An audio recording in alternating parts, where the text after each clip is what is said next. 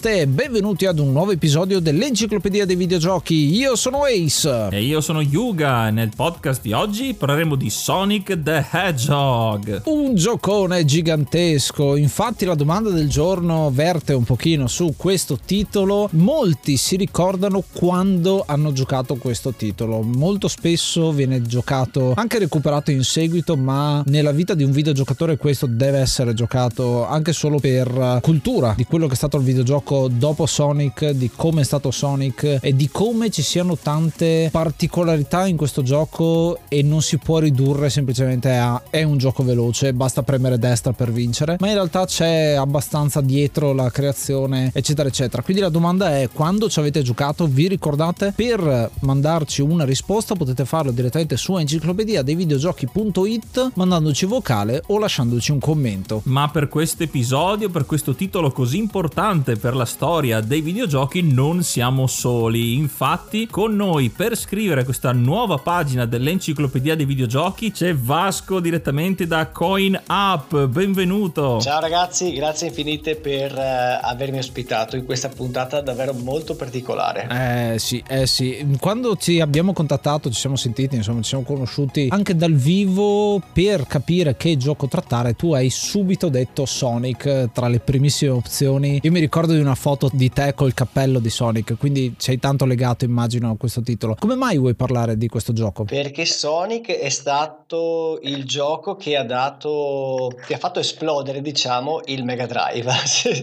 se così si può dire, e quindi ha dato là proprio a, alla console tutta una serie di, di, di seguiti poi, e ha reso il Mega Drive, che è la console che io ho amato e amo tuttora di più di tutte, immortale. Quindi Sonic è stato proprio un titolo che all'epoca ha rivoluzionato tutto ciò che io conoscevo nei videogiochi, soprattutto la velocità, e quindi quando ci siamo visti potevo giocarmela o su Sonic o su Golden Axe. Ecco, e Golden Axe purtroppo l'abbiamo già fatto, però è un altro titolone anche nella sua versione appunto Mega Drive. Ma è famoso il Mega Drive per tutte queste importazioni dagli arcade, e Sonic invece non è un'importazione dagli arcade, ma sembra eh, potrebbe, poteva essere tranquillamente venuto fuori da un arcade, perché al tempo la qualità dei giochi era molto molto alta, superiore a quella delle home console, che poi con il passare del tempo ci sarà un po' un'inversione di tendenza o comunque un raggiungimento rispetto a quelli che sono i prodotti arcade. Infatti Sonic ha un po' invertito il processo, perché prima è uscita la versione per Mega Drive, successivamente poi Sega ha sviluppato il,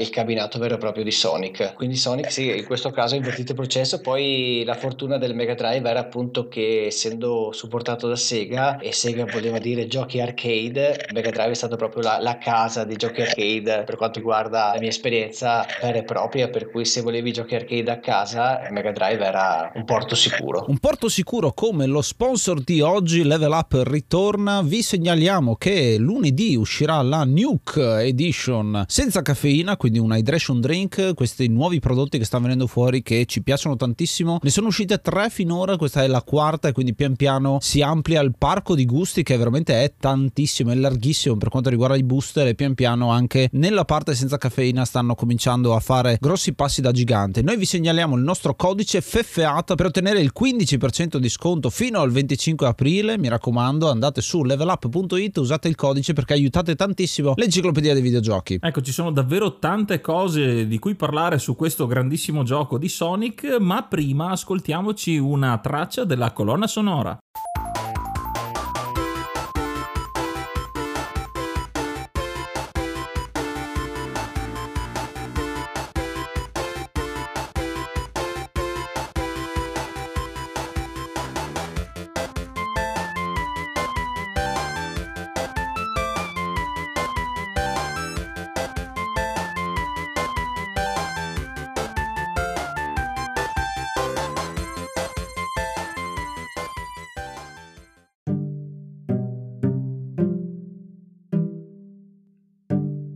gioco di oggi è Sonic the Hedgehog, un gioco del millenovecentonovantuno sviluppato da Sonic Team e pubblicato da Sega, uscito inizialmente per Mega Drive, di cui ha fatto la fortuna, e successivamente, come detto, è uscito anche per arcade, e poi ci sono un sacco di porti in realtà. La cosa mi ha un po' stupito per il mondo del mobile, per cellulari, per sistemi Android, iOS, Smart tivù addirittura, e inoltre la cosa un po' curiosa è uscito perfino per il Game Boy Advance, per la concorrenza, un gioco che spazia un po' in tutto il mondo delle console stesse. Ho sempre trovato un po' confusionario quando ero piccolo documentarmi su questo gioco, perché tutti ce lo ricordiamo nella sua versione Mega Drive o Genesis, il famoso cambio di nome che c'è stato a livello americano, ma la sua versione Master System, vedere Sonic in otto bit mi ha sempre fatto dire ma aspetta, questo è uscito prima, e invece no, è stata fatta dopo la conversione su Master System, che devo dire che è anche molto bella come è stato realizzato sul Master System, che insomma ci ha provato a dare del suo con questo titolo che non sfigura, però ovviamente la storia di Sonic e della sua creazione è fatta proprio per il sedici bit, per cercare un contrasto con quello che era il videogioco del, del momento, popolato insomma da Nintendo, trovare qualcuno che andasse contro il Mega Mario, che però appunto il Super Mario come viene chiamato. Ci sono voluti diversi anni, vedendo un po' la storia ci sono tante sovrapposizioni nel corso del tempo, perché siamo a fine degli anni ottanta, inizio degli anni novanta, già nell'ottantotto si parlava dei sedici bit che stavano per arrivare con il Super Nintendo che era in lavorazione, e quindi Sega ha dovuto un po' velocizzarsi per cercare di arrivare prima sul mercato, quindi c'è tanto di azienda e movimenti d'azienda dietro questo titolo, che però appunto è riuscito ad avere un grandissimo successo. Come hai detto tu, eh, nell'ottantotto è uscito il Mega Drive in Giappone, successivamente da noi è arrivato nel millenovecentonovanta, due anni dopo, cosa che oggi sarebbe impensabile, che una console rimanga fuori portata di radar per due anni, no? E Sonic è sbarcato poi nel novantuno, quindi quasi tre anni dopo il lancio del Mega Drive in Giappone, un anno dopo l'uscita europea, per cui hanno atteso veramente veramente tanto tempo prima di sfornare la mascotte che andava a sostituire Alex Kidd. Infatti mi ricordo anche le pubblicità del bundle del Mega Drive proprio con Sonic, quindi gli è andata bene, è stata fortunata forse la campagna, soprattutto in Italia, del Mega Drive, con le pubblicità che abbiamo già citato anche in altri episodi, con personaggi famosi come Jerry Calà e la nazionale anche italiana, che hanno approfittato dell'uscita di Sonic quasi in contemporanea con l'uscita eh, europea o comunque in Italia, e è stata una fortuna commerciale. Infatti inizialmente per spingere il Mega Drive il bundle era con Altered Beast, poi però Sonic arrivò e diede una spallata a quel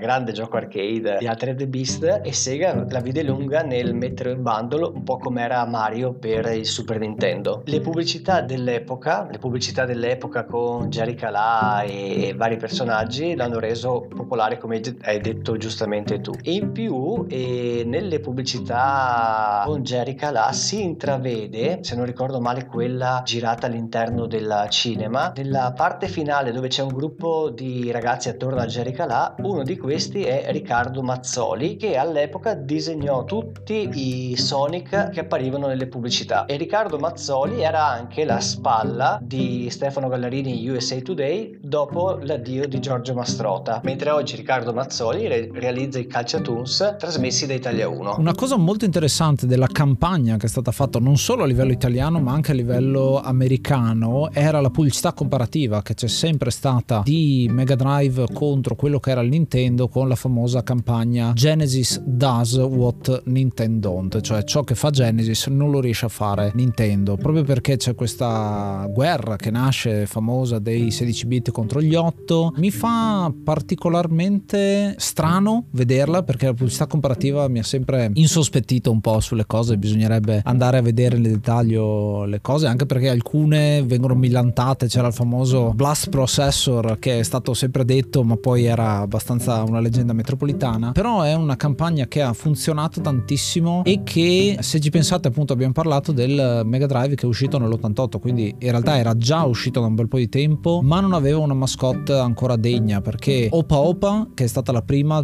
importata un po' dal Master System, e poi Alex Kidd, entrambi sono, il primo è poco personaggio, è un'astronave fondamentalmente, e il secondo secondo Alex Kidd, di cui abbiamo già parlato e ne abbiamo parlato appunto nella puntata dedicata, è molto giapponese. Ci sono tanti simboli giapponesi, tante cose della cultura giapponese, quindi è poco internazionale. Mentre il design di Sonic ha una storia molto interessante solo a partire dai colori. Eh, i colori, il blu di Sega unito al bianco e al rosso sono i colori della bandiera americana, quindi c'è un chiaro riferimento a voler, a voler essere qualcosa di più grande, di più internazionale, no? Anche in diretta concorrenza con la controparte Nintendo, ovvero Mario, i cui colori tipici sono il rosso e il bianco, per farlo proprio staccare dall'immagine di Mario e, come dicevi, avere un, un aspetto più internazionale. La cosa curiosa dello sviluppo che ha portato alla creazione del personaggio di Sonic mi fa molto riflettere, perché più che la fantasia, come spesso raccontiamo, dei programmatori che avevano pensato a questa idea, qui è stato molto sfruttato l'aspetto commerciale, proprio la costruzione di un personaggio destinato a competere da major, quindi più industriale, ecco, che un po' si discosta dal mondo di favola del, del videogioco e della creatività. Qui è stato molto più costruito. In gran parte anche l'inizio dell'idea era proprio, come dicevi, la competizione della velocità del Mega Drive rispetto a Nintendo. Questo è un'idea di partenza, un gioco e una mascotte che deve far vedere e rappresentare la maggiore velocità, e allora si è pensato subito a un personaggio veloce che però non fosse troppo palese, quindi non il ghepardo ad esempio o animali particolari. Si era partito addirittura inizialmente con un coniglio e poi idea dopo idea, bozzetto dopo bozzetto, si è arrivati a un animale che in realtà non è veloce, che però sfruttando le meccaniche di gioco create apposta è diventato quello che è diventato. Inizialmente Sonic nei primi bozzetti era verde acqua, poi il marketing di Sega l'ha voluto ricolorare di blu come logo, quindi hanno scelto quel tipo di impatto, e le scarpe bianche e rosse sono state prese da Michael Jackson, perché Michael Jackson all'epoca con il gioco Moonwalker era una spalla, diciamo, su cui Sega si appoggiava per spingere il Mega Drive. Quando Sonic fu pensato come coniglio dalle orecchie prensili, si rivelò subito difficoltoso programmare questo tipo di personaggio, e quindi scelsero un personaggio che poteva rotolare su se stesso, e da lì fecero vari studi e scelsero appunto il porcospino come personaggio principale del gioco, che, come hai sottolineato tu, a diversità di Mario, Sonic è già notato di suo, cioè lo vedi che è già molto più aggressivo, passami il termine, rispetto al bonario Mario, perché già ti indica quel dito indice alzato, a quell'occhio che ti guarda di traverso, quel mezzo sorriso. Sì, un design che ricorda molto anche il primo Topolino, anche Felix The Cat, eh, si assomigliano tanto come design iniziale. E hai citato Moonwalker e il gioco appunto di Michael Jackson, che ha un'altra cosa interessante, perché Masato Nakamura, che è il bassista e scrittore per la band Dreams Come True, che era popolarissima al tempo, aveva composto la musica di Sonic, che poi è stata convertita dallo stesso che ha convertito le musiche di Michael Jackson per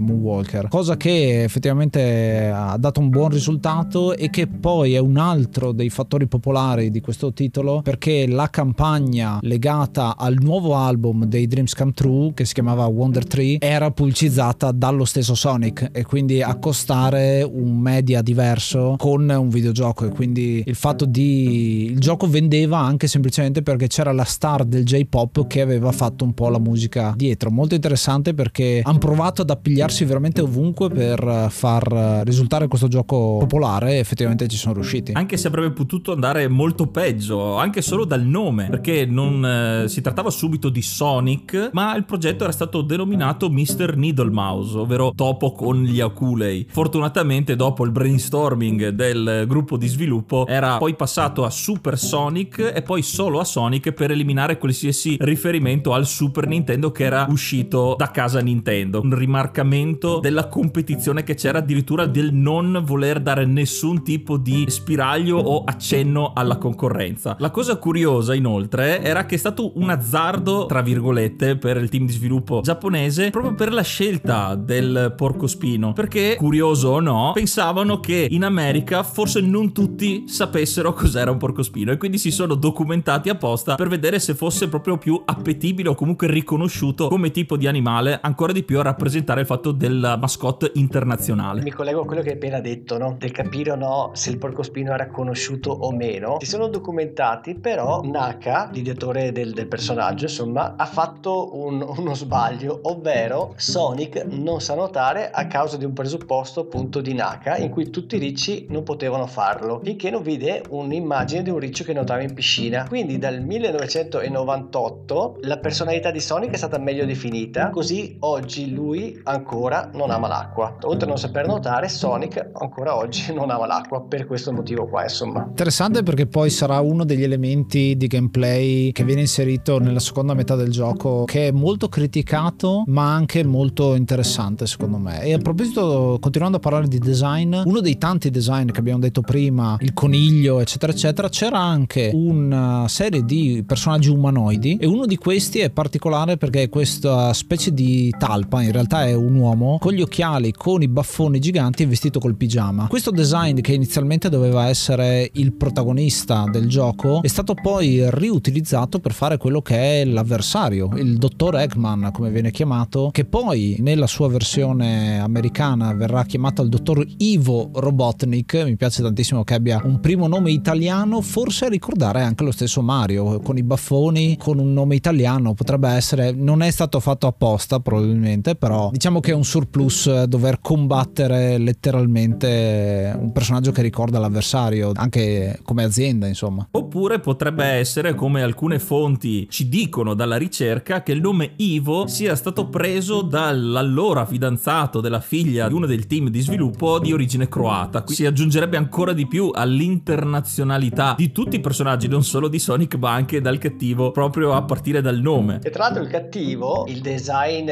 di questo personaggio, se non ricordo male, avevano preso spunto da Theodore Roosevelt, giusto? Come un po' caricatura anche di quello, quindi particolare in più di un personaggio che tra l'altro è rimasto molto iconico e poi sarà uno di quei cattivi che torna e ritorna e ritorna e poi entrerà a far parte dei giochi di Sonic fino alla fine, anche coi giochi moderni insomma, dove addirittura ci sono sia Mario che Sonic contemporaneamente, che una volta si pensava assurdo. Una cosa, visto che stiamo parlando anche di Eggman, che ho apprezzato è che negli stage del gioco è lui sempre il boss, non è che arriva all'inizio e poi lo vediamo solo alla fine del gioco, ma ti rompe le scatole durante tutto il gioco con battaglie boss che magari sono anche abbastanza semplici, però già solo il fatto di avere la presenza sua è molto interessante, non manda avanti gli scagnozzi, ecco. Assolutamente vero, e infatti lui con tutti quegli accrocchi di, di macchine che si inventa riesce ad essere un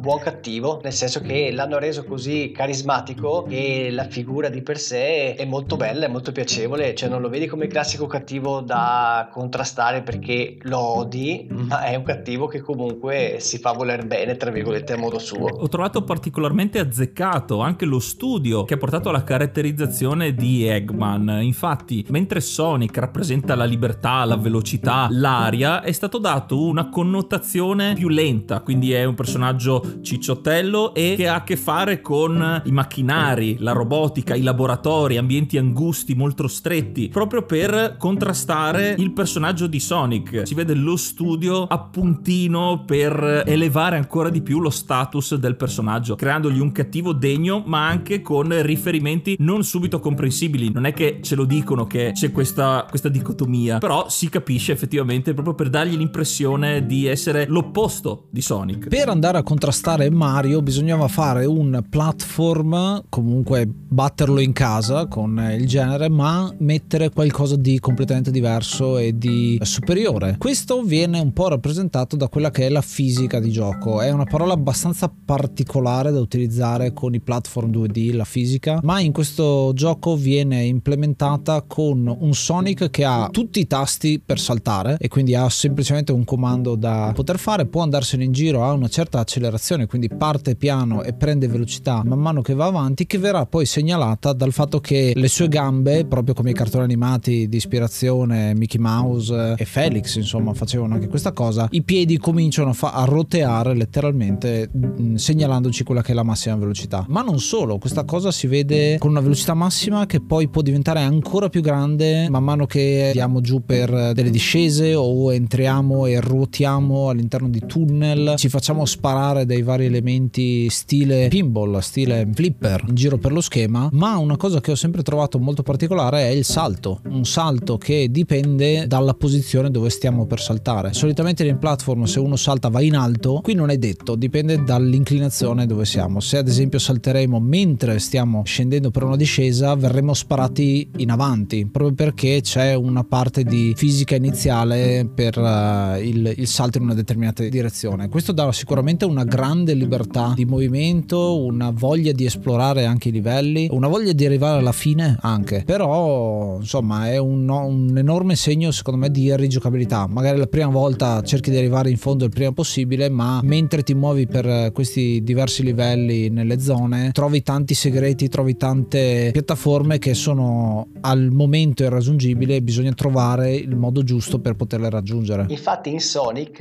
ehm, ci sono più percorsi, ovvero sì, l'uscita è sempre in fondo a destra, però nascosti nei vari livelli ci sono passaggi segreti che possono essere ricercati e trovati da un giocatore che decide di affrontare il gioco non cercando di fare un record di tempo, ma andando a scovare determinati muri che si possono infrangere, piuttosto che determinate piattaforme che non sono visibili perché al momento in cui tu arrivi in determinato punto dello schermo devono ancora scendere. E quindi Sonic non solo si espande orizzontalmente ma anche verticalmente, creando un ambiente di gioco veramente vasto e vario. Questo anche per diversificare l'esperienza di gioco e per non renderlo banale, perché Sonic si punta sulla velocità da sinistra verso destra, però effettivamente sia per un fattore di difficoltà e anche proprio di appeal con i videogiocatori è stato dato questo senso di esplorazione, che non basta solo tener premuto l'acceleratore verso destra per arrivare a fine del livello. Quindi anche una grande cura di level design, soprattutto nella prima iconica fase di gioco, che dopo vedremo anche più nel dettaglio nella prossima parte. È un grandissimo lavoro del team di sviluppo, che però ha anche un suonato negativo, perché Sonic è diventato un'icona, i suoi sviluppatori sono diventati delle icone per aver portato avanti questo progetto, ma non è stato tutto rose e fiori. Per, ne abbiamo, l'abbiamo citato altre volte in, in, altri, in altri episodi, il fatto che in quegli anni lì non venivano messi i nomi effettivi di chi sviluppava il videogioco, ma degli pseudonimi, e il capo del progetto non era affatto d'accordo con questa cosa. Infatti poco dopo l'uscita di Sonic lascia il team per trasferirsi in America, anche se poi ritornerà eh, sotto l'ala di Sega, e c'è un easter egg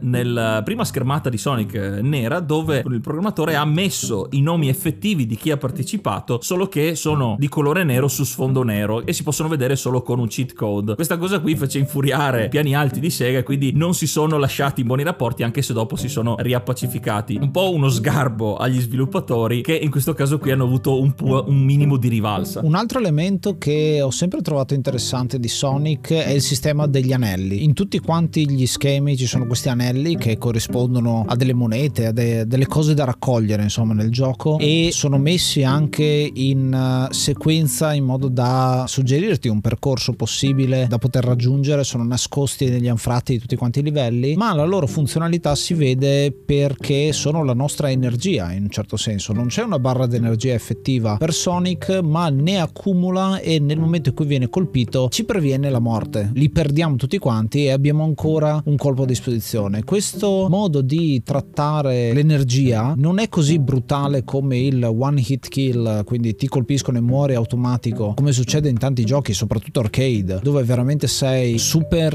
in tensione perché ogni colpo può essere letale. Questa cosa viene un po' calmierata perché ti permette di essere un po' più veloce, un pochino più volenteroso a prendere velocità e a buttarsi anche magari in situazioni molto pericolose, tanto almeno un colpo lo posso subire. Poi basta semplicemente recuperare almeno un anello, un ring, per poter recuperare questa cosa. Questa è un'ottima situazione dal punto di vista di game design proprio del gioco, perché passi dalla tensione senza avere però il controbilanciamento della frustrazione del morire sempre, ecco. E in più hanno reso la raccolta degli anelli interessante sia per un discorso energetico, come hai detto giustamente tu, hanno reso questa raccolta interessante al giocatore perché potevi, accumulando più anelli, accumulare vite extra e in più avere la possibilità poi di andare nello stage bonus. Sì, il bonus stage è una cosa molto molto bella perché è diverso come gameplay, è anche abbastanza difficile. Quella è una parte un po' fastidiosa del gioco, nel senso che in alcuni di questi stage quella che è l'uscita falsa, quello che è, si chiama goal, in realtà arriva subito, perché siamo in una specie di pinball, di, di, di macchina flipper, dove il nostro Sonic può essere un po' guidato. Dobbiamo guidarlo dalla parte giusta. La parte giusta sono i famosi Chaos Emerald, che fanno la loro apparizione in questo titolo e poi saranno l'oggetto, il McGuffin come si dice, principale di tutta quanta la saga, che vanno recuperati. Ce ne sono sei all'interno di questo gioco per poter bloccare quello che è uno dei due finali possibili. Questo è il finale positivo, il, il true ending o il good ending, rispetto a quello che è il bad ending, dove in realtà i Chaos Emerald vengono utilizzati da Eggman. Lo stacco netto tra lo schema principale del gioco e questo bonus stage è evidente. Qui non c'è velocità, qui dobbiamo solo guidare un Sonic roteante all'interno di questo puzzle labirinto, dove le leggi della, della fisica, della gravità sono in costante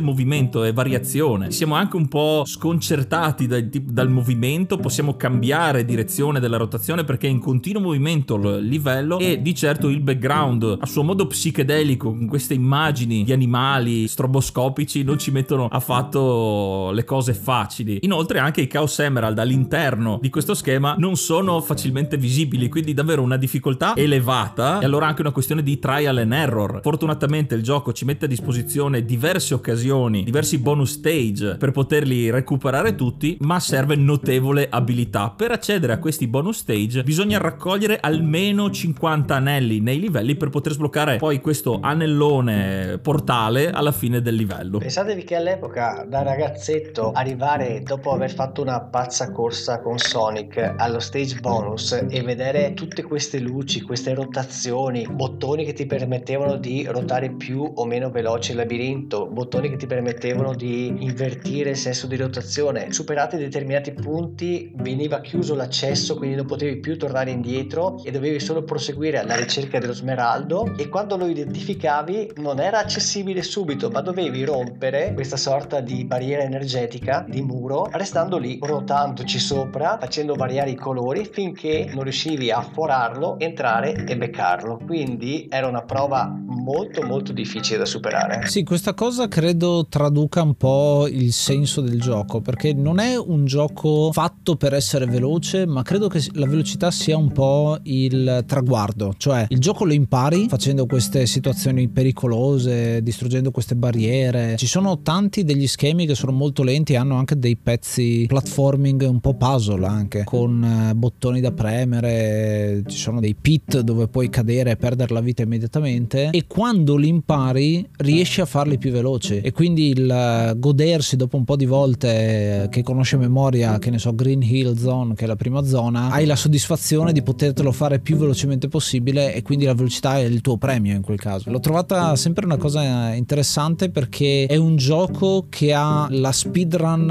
all'interno del gioco stesso, e man mano che lo finisci sempre più velocemente puoi leggere il gioco sempre in maniera diversa, ecco. E più se ti becchi anche le scarpette concludi il gioco ancora prima, e quindi da lì diventa una soddisfazione incredibile vedere Sonic, vedere il Mega Drive che gira a quella velocità assurda, tant'è che a un certo punto per un giocatore poco esperto vai a caso proprio vai a caso speriamo sì, di arrivare sì. alla fine. E poi, come hai detto tu, la, la, diciamo che ti scaldi le dita con la Green Hill, e quindi lì un po' metti mano al gioco. Poi passi il passo successivo, che è la Marble Zone, che lì ci sono bottoni da attivare, piattaforme da muovere, basi da spingere, e poi ci devi salire sopra evitando di cascare nella lava. O alla volta il gioco cresce di difficoltà fino ad arrivare a quella maledetta zona in cui sei sott'acqua e devi fare respirare Sonic, e quindi devi ricercare quell'alga e pregare Dio che ti dia la bolla grande di ossigeno prima che Sonic muoia. E visto che stiamo già parlando un pochino di livelli, ci sentiamo tra pochissimo dopo un altro po' di musica, e poi ritorniamo un po' con l'analisi di quella che è la storia, il gameplay e tutto quello che ne consegue.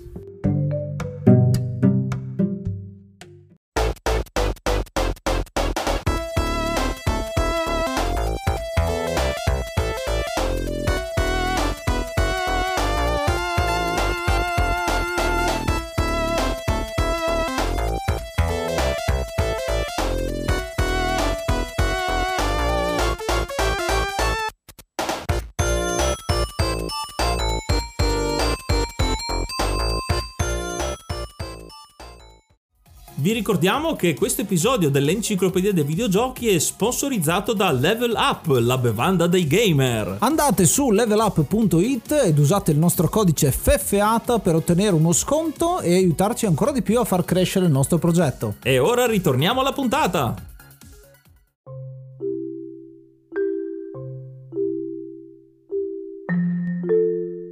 La trama di Sonic è molto semplice e molto d'impatto, usa i pochi elementi ma ben congegnati come gli smeraldi del caos che abbiamo citato, perché su quest'isola, l'isola del sud, vengono trovati, ci sono questi smeraldi dal potere grandissimo che promettono un grandissimo potere a chi li troverà tutti, un po', un po' Dragon Ball se vogliamo dirlo. Abbiamo il cattivo, il dottor Eggman, Ivo Robotnik, che cerca di conquistare il mondo cercando, trovando questi cristalli, assoggetta l'isola, crea una sua base e trasforma la fauna di quest'isola, gli animali, in ibridi, in robot o in robot animali, e si prepara a trovare questi cristalli per appunto portare avanti i suoi piani di conquista. Chi può salvare la Terra? Il buon vecchio Sonic, amante della giustizia, eroe senza macchia, si mette all'avventura per fermare dottor Robotnik e trovare prima i Chaos Emerald, prima appunto che possano essere usati per il male. Sì, questo avere i Badnik, che sono gli elementi principali con cui combattiamo per tutto il gioco, ogni volta che ne distruggiamo uno liberiamo l'animale che è dentro, molto interessante, perché poi lo rivedremo alla fine di ogni battaglia boss dove c'è una macchina da distruggere. Bello dal punto di vista tematico il fatto che ci sono gli animali e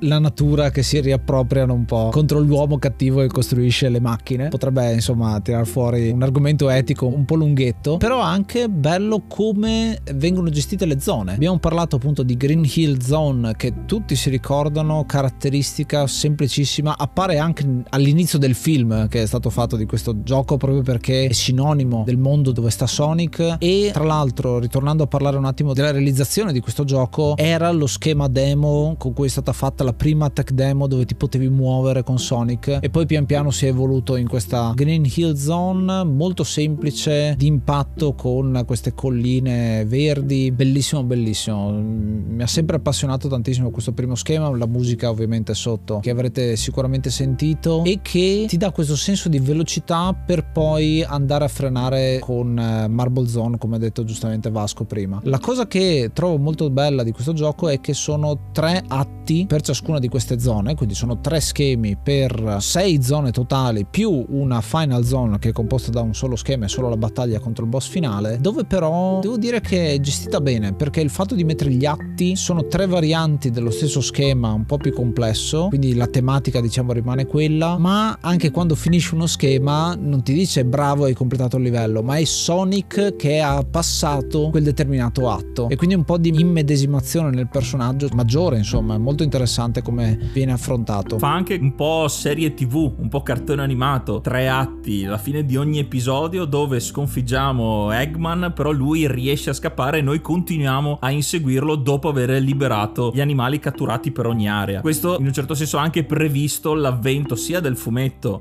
che è stato scritto per la promozione di Sonic, che anche la serie tv, il cartone animato di questa serie, lungimirante come progetto. Ed è stato bello anche vedere eh, l'inserimento di questi bonus punteggio nascosti alla fine di ogni livello, che se saltavi nel posto giusto al momento giusto guadagnavi un sacco di punti. Poi il gioco prosegue appunto con la Marble Zone, questa zona molto più lenta che molti considerano negativa rispetto a prima, perché è molto diversa da Green Hill Zone, molto più lenta, con le piattaforme, i flussi di magma. A me piace tantissimo ed è iconica secondo me questa cosa, l'ho vista praticamente in tutti i trailer, dove usi una piattaforma da mettere sopra a della magma che poi ti spara verso l'alto. Questo solo dal punto di vista tecnico, come fare questa scena, rende molto. Eh, mi ha ricordato un po' anche quello che succede dentro Tokyo, ad esempio, di cui abbiamo parlato in un altro episodio. È molto interessante come è stata gestita questa cosa, perché il videogioco e queste aree sono fatte molto di momenti secondo me. Il pezzettino in cui c'è questo flusso di magma, successivamente hai la Spring Yard Zone che è quel livello urbano con tanti bumper, e quindi hai la sensazione di trovarti dentro un flipper, che poi verrà sviluppato in un gioco successivo che è Sonic Pinball, uno dei miei preferiti, che mi piaceva tantissimo perché ha una musica superba. Secondo me è veramente un titolo spin-off fatto veramente molto bene. La Marble Zone mi ha sempre dato l'idea di confronto diretto un po' con Super Mario, quindi va in contrasto con quello che abbiamo detto fino adesso, dove Sega cercava di avere meno riferimenti possibile alla concorrenza per spingere il proprio prodotto, perché mi ha sempre ricordato questa Marble Zone le aree a castello prima del boss Bowser dei titoli di Super Mario, quindi l'ho trovato sempre un confronto diretto per far vedere possiamo fare lo stesso livello o comunque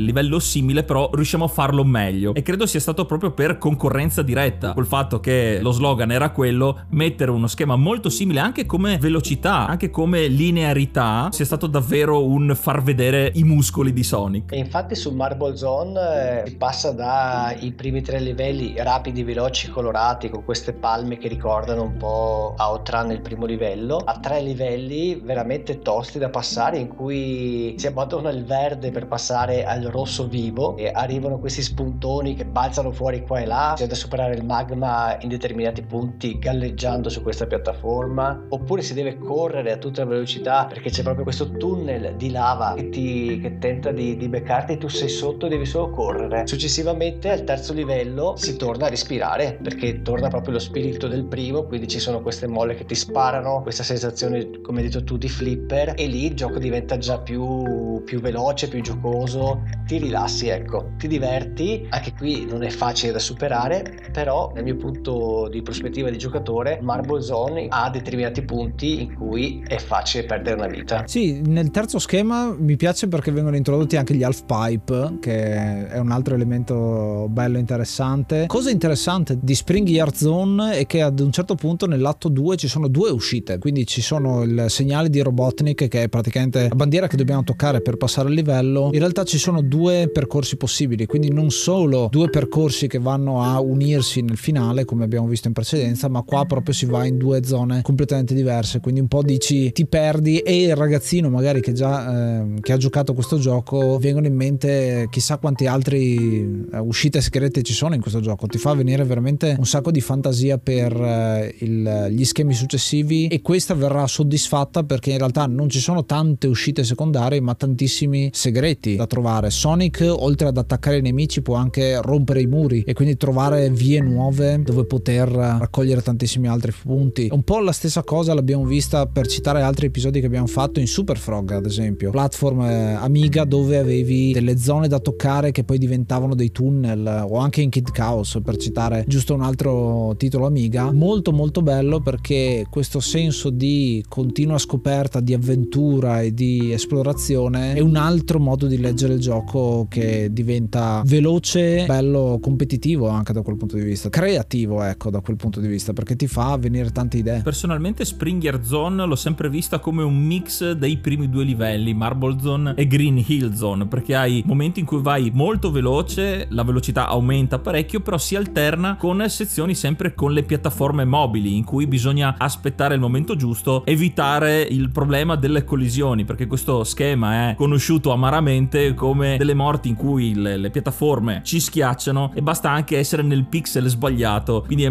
è importantissimo essere particolarmente precisi. Lo schema successivo invece, Labyrinth Zone, l'abbiamo citato prima per il fattore acqua, è uno schema che come prima altri schemi ti davano respiro, in questo caso il respiro è fondamentale, anzi forse è la nostra preoccupazione maggiore, perché andiamo sott'acqua, Sonic può andare tranquillamente sott'acqua, però a un certo punto partirà un timer, la musica si farà molto più ansiosa, molto più veloce per dare l'urgenza, e se noi non saremo usciti dall'acqua entro la fine del timer oppure non avremo utilizzato una delle bolle che scaturirà dal terreno, avremo perso la vita e dovremo ricominciare dal checkpoint precedente. La cosa che mi è sempre inquietato della parte sotto, eh, sottomarina è che nei giochi moderni parte subito la barra della respirazione, per esempio. In questo caso qui invece avevamo qualche secondo e poi partiva il, il timer, quindi non c'era la sensazione o comunque la possibilità di programmare quanto tempo avremmo potuto stare sott'acqua, almeno nelle prime volte, poi ovviamente con l'esperienza ci si riusciva. Una scelta o uno sviluppo che le prime volte dava veramente molta ansia, senza contare il fatto che sott'acqua ci sono nuovamente le molle che possono anche ributtarci in acqua, quindi farci perdere tempo, e soprattutto nel momento in cui abbiamo il timer attivo sono deleterie. E infatti questa zona io l'ho sempre detestata perché appunto non c'era preavviso come hai detto tu, e quindi ti trovavi magari a lasciare un'alga alle spalle e poi poco dopo ti accorgevi che Sonic era al limite, usciva il timer, se non ricordo male tre secondi o cinque, adesso vado un po' a memoria, e quindi tornare a ricercarla e sperare che uscisse la bolla che ti permetteva di respirare, il più delle volte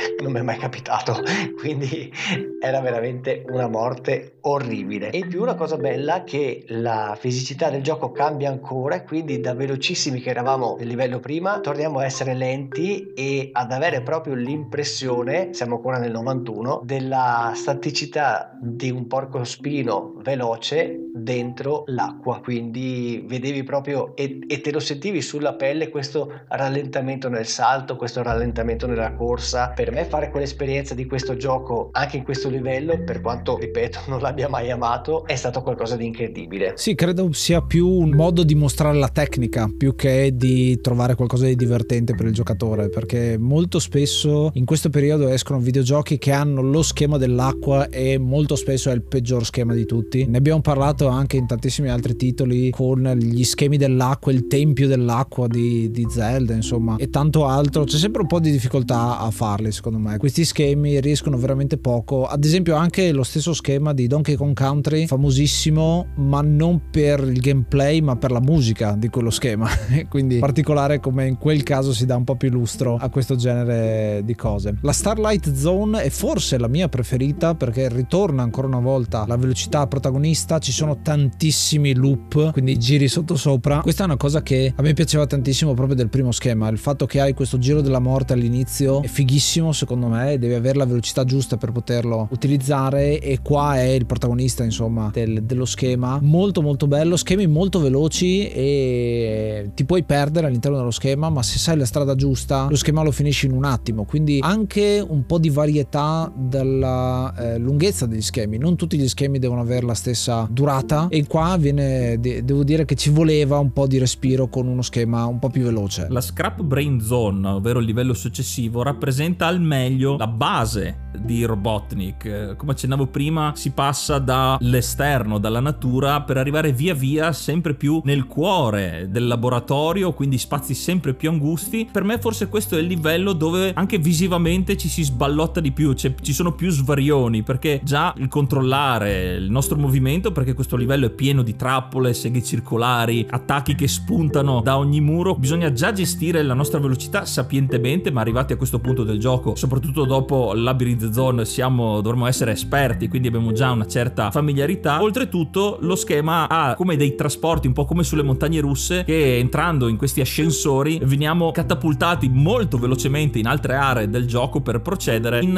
ambienti non familiari, quindi abbiamo pochissimi secondi, brevissimi, per analizzare il, il livello e cercare di evitare queste trappole. Sì, questa è anche l'area che ha avuto più concept di tutti. Molto spesso quando si parlava di uh, Sonic, i primi design, si disegnava nei vari concept che abbiamo visto quelle varie situazioni in cui lui è dentro l'argano e quindi sta dentro un piccolo ingranaggio, si muove in spazi angusti. Sfruttare tanto la meccanica del fatto che lui può ridursi a palla, e devo dire che ha anche sfruttato una meccanica che pensavo non funzionasse ma funziona molto bene, che è quella dei nastri trasportatori, che ti rallentano e ti velocizzano per uh, darti il tempo giusto per superare le porte che si aprono e si chiudono a tempo. Questa è, recitando di nuovo Sonic Pinball, che è il titolo corretto dei flipper insomma che ho citato prima, si vede tantissimo come questo schema sia stato seminale per fare gli schemi che ritroveremo in quel gioco, con tanti spazi angusti, devi,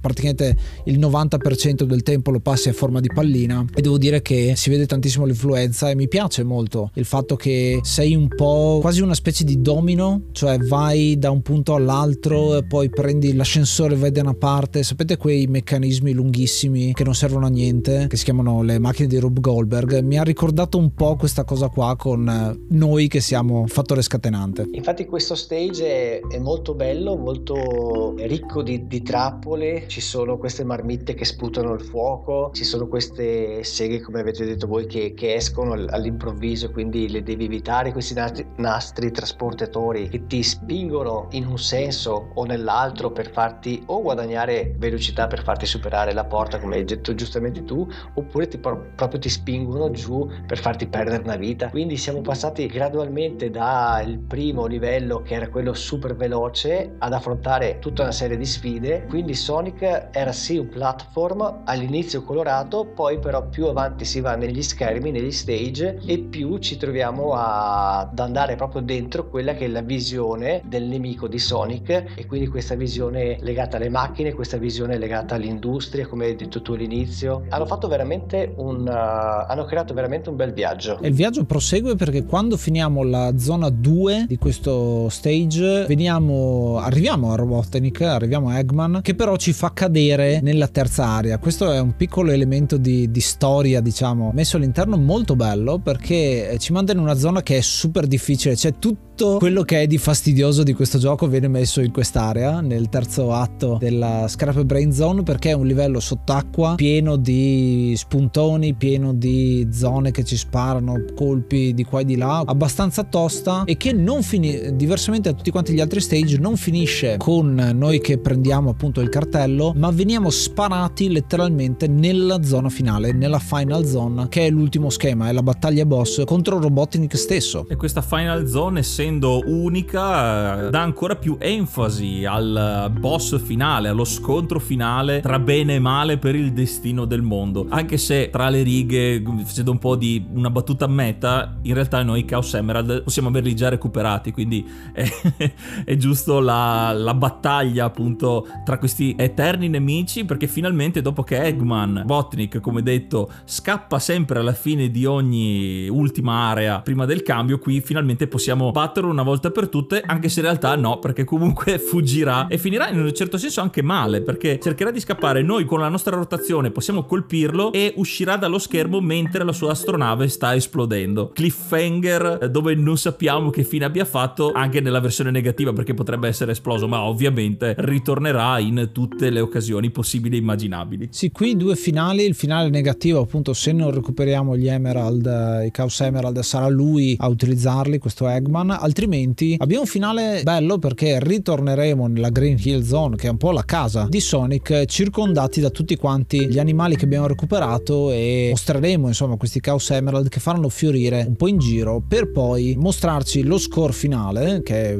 se siamo stati bravi sarà bello alto, e Sonic sarà a pieno schermo regalandoci una sua posa tipica con il ditone alzato, e poi titoli di coda frammisti a ancora parti di gameplay che ci fanno ricordare un po' quello che è successo fino adesso. Come dicevamo appunto, i, i vari credit non hanno i nomi originali, ma hanno un po' i soprannomi, c'è U due che sarebbe uno dei programmatori, c'è Bigisland che è quello che ha fatto un po' il character design, e tanti altri, compreso anche chi ha scritto la musica. E come i giochi dell'epoca appunto, far rivedere al, sul finale tutti i vari stage, questo viaggio dell'eroe, farti rivivere un po' tutto ciò che tu attraverso Sonic hai affrontato, era proprio qualcosa di classico di quel periodo, quindi terminare il gioco e rivivere tutti i vari stage, tutti i vari momenti e riassaporare ti dava un senso ancora più di gratitudine nell'aver completato il gioco, perché proprio avevi, per qualche secondo potevi rivivere piccoli frammenti di stage in una sensazione di rilassamento che prima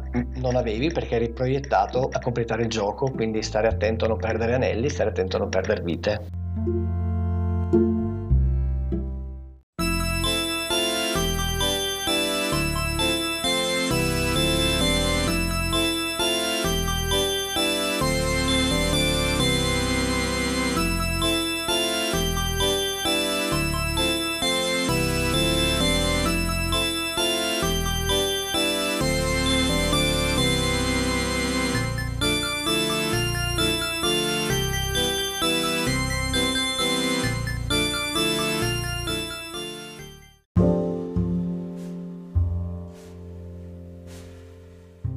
Questo era Sonic the Hedgehog, un gioco leggendario che ha definito non solo una console, ma un personaggio che ancora oggi, e chissà per quanti anni a venire, rimarrà legato al mondo dei videogiochi con i suoi ricordi e con il suo franchise, che ovviamente sta continuando a sfornare titoli, non solo, solo sul suo franchise, ma addirittura ci sono stati anche dei gemellaggi con l'odiato nemico Mario. Ed è per questo che io però inizialmente volevo dargli sette e mezzo, ma gli do otto, otto secondi sott'acqua, che avrei preferito dagli odiati cinque secondi, perché non avete idea di quante vite io abbia perso in quel dannato labirinto, su dieci. Un gioco che più che la giocabilità inizialmente mi ha lasciato il ricordo della campagna pubblicitaria, abbiamo detto del, delle pubblicità con Jerry Calà del, del Mega Drive, con Sonic il concorso che era uscito per, su Bim Bum Bam, con la famosa spilla a forma di Sonic che puntandola verso il televisore televisore in determinati momenti poteva brillare per far vincere dei premi. Davvero era stato saturato un po' il mercato videoludico di quegli anni, almeno dal mio punto di vista. Il gioco di Sonic mi ha sempre attirato proprio per la sua velocità. L'idea che hanno avuto e l'obiettivo è stato raggiunto per quanto mi riguarda, anche se devo dire che, e questo era il fattore per cui volevo dargli un po' di meno, questa velocità mi sarebbe piaciuto averla avuta in tutti i livelli. Ci sono momenti di respiro, come abbiamo descritto più volte, dove c'è più la componente platform con eh, le tempistiche giuste, i salti corretti da fare, però eh, siccome sono rimasto talmente estasiato dal primo livello, il, il Green Hill Zone, storico livello, quella libertà, quella velocità, che mi sarebbe però piaciuta proprio tutta l'esperienza fatta così. Il voto che gli do in più, il mezzo voto in più, è perché nel duemilatredici è stato fatto un remake con delle aggiunte, ad esempio personaggi che sono usciti nei giochi successivi, Tails e Knuckles, la possibilità dello spin dash, che era la possibilità di caricare lo scatto rotolante che nel primo gioco non c'è, che mi hanno fatto vivere un po' meglio l'esperienza di Sonic, potendo esplorarla in maniera diversa e forse più completa rispetto al primo gioco. Quindi un gioco importantissimo, senza contare il fatto che, l'abbiamo detto molto spesso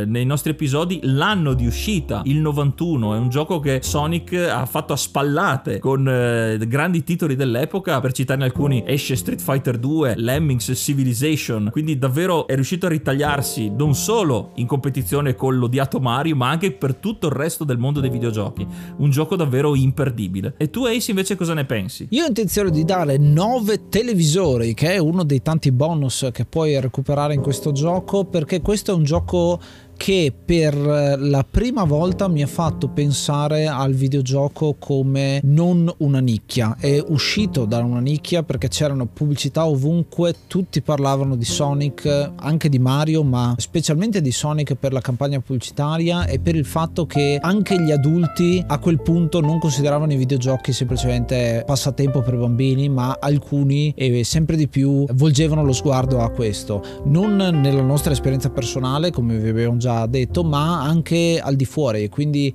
eh, parlare con persone, che anche altri compagni di classe eh, che non avevano eh,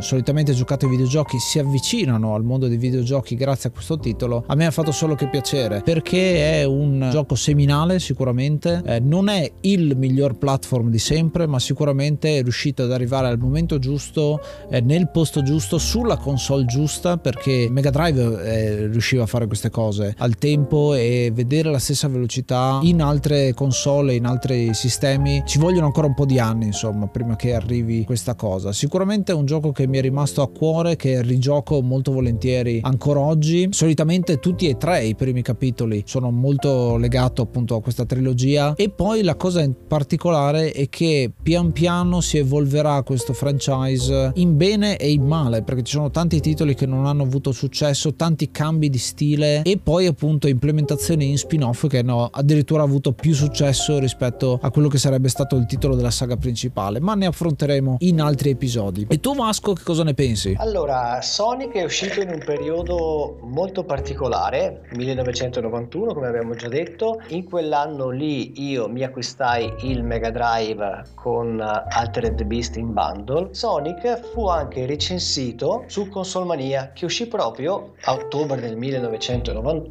con copertina dedicata ad Outrun, sempre per Mega Drive, quindi anche lì un arcade che tornava forte sulla console sedici bit di Sega. Io come voto voglio leggere ciò che eh, era stato il voto ufficiale dato, a Console Mania, dato da Console Mania su Sonic, quindi il primo numero di ottobre millenovecentonovantuno. Grafica più fondali colorati e dettagliati più sprite bellissimi, totale novantasei. Sonoro più, la musica è un po' noiosa, meno, effetti sonori molto azzeccati, qui probabilmente hanno invertito il più con il meno, totale ottantadue. Giocabilità più, grandi livelli da esplorare, meno, azione velocissima col punto esclamativo, novantacinque giocabilità, un totale di novantacinque, quindi Sonic si portava a casa un bel voto alto, è stato molto apprezzato. Per me è stato un, come ho detto prima, un gioco rivoluzionario, talmente rivoluzionario che all'epoca un mio carissimo amico, che tuttora siamo in contatto, mi venne a trovare perché sapeva, perché io abitando in un paese piccolo ero forse l'unico possessore di Mega Drive all'epoca, avendo lavorato tutta un'estate a risparmi per riuscire a portarmi a casa la console, venne a casa mia a vedere Sonic perché sapeva che possedevo quel titolo. È stato talmente colpito dalla velocità, dalla grafica, dai colori, che una settimana dopo aveva a casa anche lui il Mega Drive e aveva a casa anche lui una bella copia di Sonic. E in più, come fan di Sonic, oggi sono molto felice nell'aver visto e nell'attesa del seguito che il Porcospino Blu ha avuto una degna, diciamo così, trasposizione cinematografica rispetto a tanti altri videogiochi portati nel maxi schermo. Hanno mantenuto un po' lo spirito di Sonic, sono riusciti a dargli un carattere che richiama quello che ipoteticamente uno poteva crearsi vedendolo in azione nel gioco. La fortuna è stata che lo hanno ridisegnato, perché se vi ricordate com'era la prima bozza del primo trailer era qualcosa di umanamente inaccettabile. Sono felice che Sonic oggi sia ancora un personaggio conosciuto dalle nuove generazioni di giocatori e che sia ancora amato da chi come me ha avuto la fortuna di viverlo nel novantuno.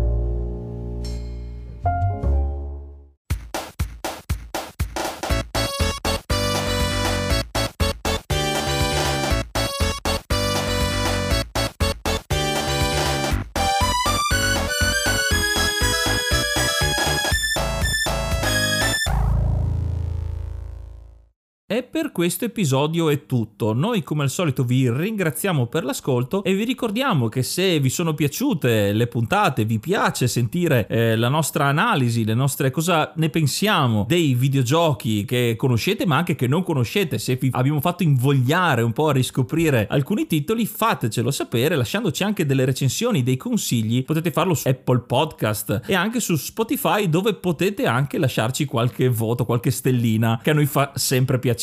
Inoltre potete anche condividere gli episodi in modo da aumentare ancora di più il giro di commenti. Vogliamo sapere davvero da tutti cosa ne pensate, anche per generare discussioni sui giochi più disparati. Eh sì, un'enciclopedia che vuole essere a tanti autori e tante mani e tanti scrittori, ecco, di queste pagine dell'enciclopedia, come Vasco ci ha aiutato a scrivere la pagina di oggi. Ma prima vogliamo ricordarvi che il podcast è disponibile anche in versione inglese, ci sono tre puntate per adesso perché siamo ancora all'inizio di giochi in inediti nella versione in italiano. Se volete andate su enciclopedia dei videogiochi punto it oppure encyclopedia of videogames punto com, ma sono praticamente lo stesso sito, uno chiama l'altro, trovate i riferimenti per andare da una parte all'altra e ascoltarvi gli episodi in inglese se siete amanti della lingua. E quindi ringraziamo Vasco, grazie per averci aiutato a scrivere un'altra pagina di questa enciclopedia che si sta arricchendo finalmente con una grande leggenda come Sonic. Ragazzi, grazie infinite a voi, è stato molto bello rivivere questa esperienza